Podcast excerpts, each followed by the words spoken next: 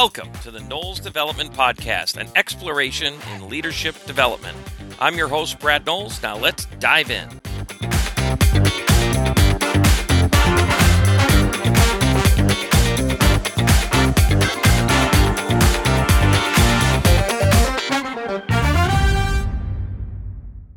Welcome, welcome. Here we go. Knowles Development Podcast, and this is going to be a good one. Uh, we are in a conversation over the last few podcasts on influence um, and how that's just a critical piece of leadership in general. In fact, many people say that leadership simply is influence, the ability to influence other people. Uh, without that, you know, you're not a leader, you're a person just out there walking by yourself because there's nobody walking with you. So, when it comes to influence, there's various aspects that we've been talking about reward and punishment, like, love versus hate and dislike. And this week we wanted to dive into something. It's a, a deep rooted human trait. To ignore it, uh, it will be to your folly, both in yourself and in those that you're working with, those that you're working to lead, those that you're working to influence. And that is envy and jealousy. Envy and jealousy are real. Here's how real it is. My favorite quote on it is this it's from our buddy Warren Buffett. It is not greed that drives the world, but envy. It's not so much that we want everything, we want everything that others have. So, how does this show up? Well, first off, what this really is is wanting something that someone else has, right? So we want to have the things that others have. The other the other way this shows up is fearing that what you have will be taken away. Right? So let's just talk about the takeaway. It's a classic thing that happens in business from time to time. Economics of a business change and manager, leader, CEO, whatever has to come into the group and say, "Hey, we've got to change some stuff." Um, maybe some of the perks that we used to have, we're not going to have anymore. Maybe some of the things that the business used to cover, we're not going to be able to cover anymore. Maybe the compensation structure has to change. I mean, these are things that are, are almost timeless. And what we know as people who have led is the takeaway is a challenging thing. That is not going to be received well by almost everybody, like almost every time. So you've got to know what you're walking into, right? So, context is something that's really important. Creating the context of understanding, like, we don't want to take away your job. So, instead of firing, say, 20% of the workforce here, we're going to find other ways to make sure that we can all stay working and keep building a productive, thriving company, which may mean, you know, slight discount in what people's compensation is. Some of the per- like, hey, there's not going to be coffee for free in the break room anymore. Like, we're going to find ways to water down the soup that we haven't done before. But it means that we're not going to have to wait, take away bigger stuff. So that can be a technique that can help when it comes to the envy and jealousy piece. The other thing is think long and hard before adopting some new part of, say, compensation or benefit. Because there's, you know, the, the precedence aspect of it can really be the thing that can nip you later. Understand that if we didn't do it and then we start doing it, we're going to get a little bump, maybe a little more morale, maybe, you know, something like that. But God forbid you ever have to take that thing away. Whatever gains you had in morale, you're going to lose. And in the short term, probably plus some. So if we want to think, we got to think hard about what are the compensation things that we can do? What are the things that we can do for the people that we're leading that we never have to do a takeaway? Or we do everything we can to really think out all the scenarios so that we don't ever have to do that. classic example with some of the people that I've coached is is creating a structure for a smaller business that you then will know that as the business grows, as things happen that you really hope will happen, that you go from two, three, four, five, six, seven employees to 20, 30, 40. If you just played out the scenario and said, well, what's the compensation going to look like there versus what does it look like when there's three of us? You'd know almost immediately that the compensation structure you're about to put in place for, say, that third hire or that fourth hire isn't going to work long term. You're setting yourself up out of the gate as a leader to down the road, and down the road could be months, not years, having to do a significant takeaway. Okay? And what that really is is that's that's that's showing your hand in your failure to plan. Showing your hand in your failure to have the vision that looks around the corner. That's what people are attracted to. There's security in working with somebody who's seeing around the corner and taking that data and applying it to the decisions of today. If we know that, say, for a real estate team, yeah, we are going to hire a buyer agent, somebody who works strictly with buyers. Maybe we're going to hire two of them. So I'll have a certain compensation structure. But by the time I have seven of them, I can't be managing all seven of those people. So there's going to have to be somebody else who is leading and and and managing that department. Okay, so how's that person going to be compensated? How does that person get compensated? Well, we got to work out that compensation plan before we ever hire the first buyer agent. That's the only way we avoid the takeaway. If we go, hey, you know, this is as big as we're going to get, and we just hire two buyer agents and on a certain comp plan, and then turn around two years later and have to go back and say, ah, I meant. That's a great way to lose people who are doing a good job and have helped, helped you build what you have. And again, I would argue passionately that's a failure of the leader. You didn't look around the corner. You didn't play out the scenario of when we do this thing right, it's going to get bigger. We're going to need more people. We'll have to pay those people. So, what does that model look like? Don't start with an organizational chart of what it looks like 10 minutes from now. Look at the organizational chart as big as you can imagine your business getting. Start with that. And then back into, well, what must the compensation work like at that level? And then how do I need to execute on that as we're going along? Okay? Avoiding the takeaway will help you avoid some of the interaction that shows up with this envy and jealousy. And here's the thing as a leader, takeaways are going to come at you too. So by noticing these tendencies in ourselves, we need to work to step outside of it, recognize that, hey, I'm getting triggered here because it's a takeaway, right?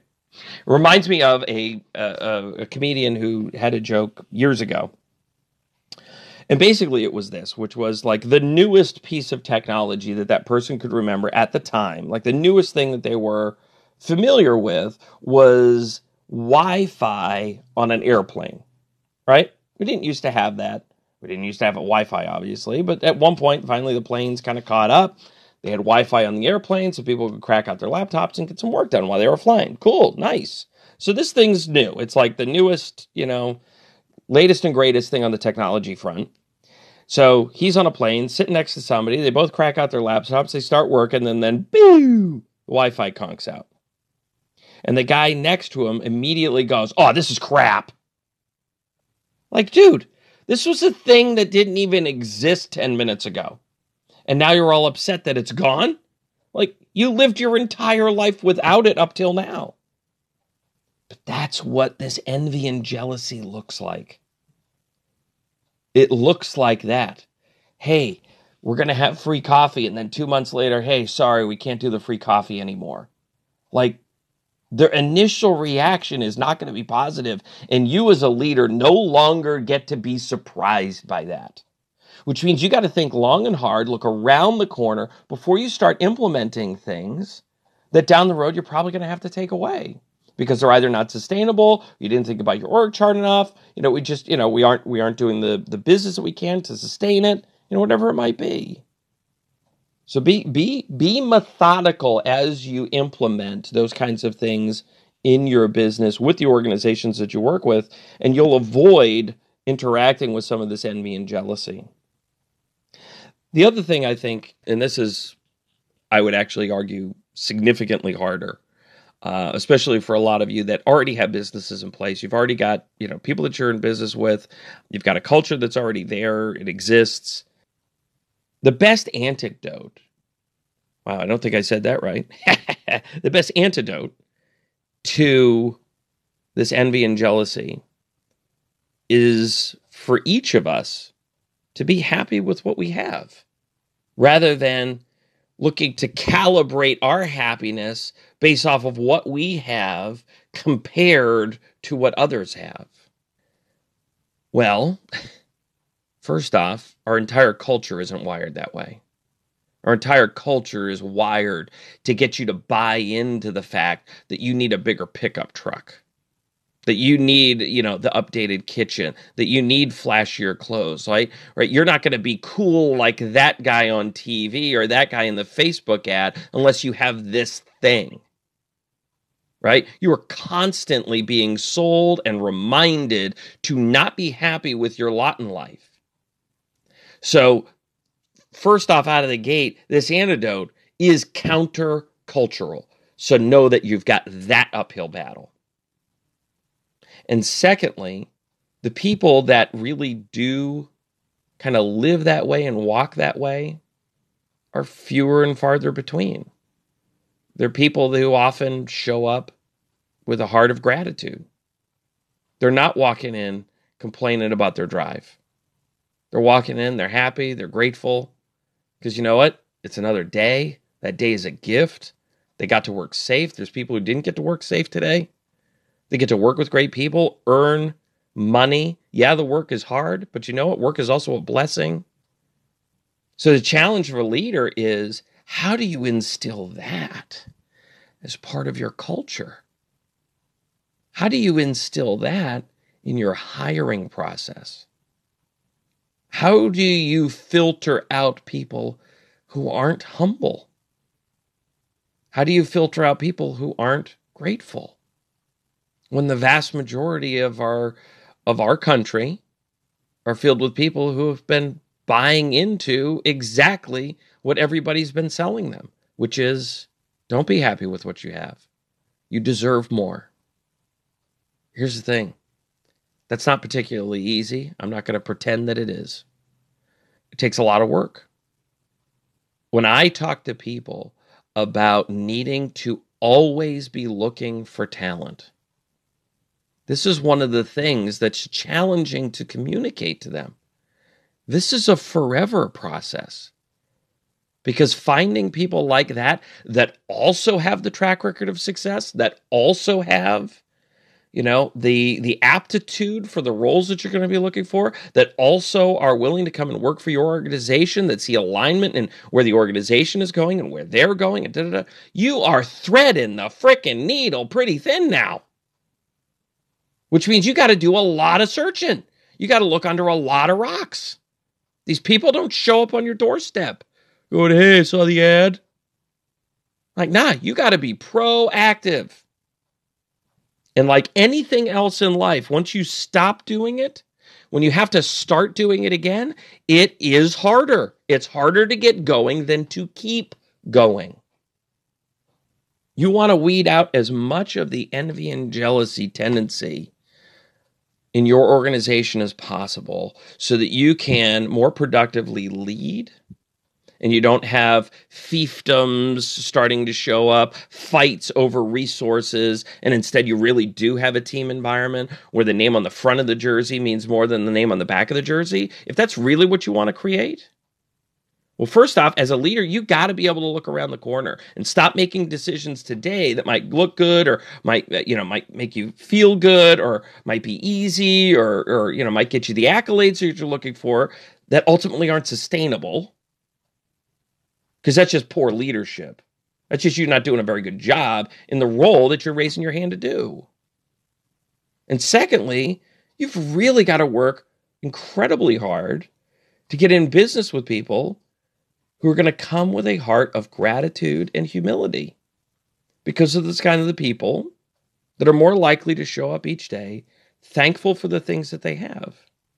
Not coming from a place, well, geez, they're making 10 cents more an hour than I am, so I want to make 10 more cents. No, how about they show up and go, you know what? If I nail this role, every other opportunity is going to come from the fact that I nailed this. Look back on your professional career. We'll end on this. I'd be willing to bet that most of you, the new opportunities that came to you, were not because you won some frickin' lottery. They came to you because you were doing a great job at the thing that you were already doing. I used to build scenery for for sets and movie productions and trade shows and all that kind of stuff. Well, guess what? I didn't become a lead carpenter until I was a great carpenter. I didn't become a technical director running all the leads until I was a great lead. I wasn't the person running the whole shop until I was a great technical director. You don't get to skip any of those steps. That's how life works. You want the next opportunity, you want an increase, right? You want to be able to make more money, you want to be able to provide more for your family? Great. Look inward, get better. Get better. The market always pays more for better. Hire people who understand that. Be a leader who demonstrates that, who lives that. That's the antidote to envy and jealousy. Do your job really well and hire people with the right attitude on the on the outset. And when you do that, the people that you're in business with right now that maybe struggle with that, the arc of time will pull them in that direction too. Or you might have to get out of business with some of them. Some people, it's just hardwired. It is. And as much as we'd like to think that coaching and consulting and working with and da da da da da can change everybody, history shows us it doesn't. Some will. Work with those people that will. Work with those that continue to progress. But hiring, get in business with the culture you're looking to build when it comes to this aspect of influence. If you ever have something you'd like us to have address in one of our podcasts as it pertains to leadership, we'd love to have your suggestions. We'd love to have your input.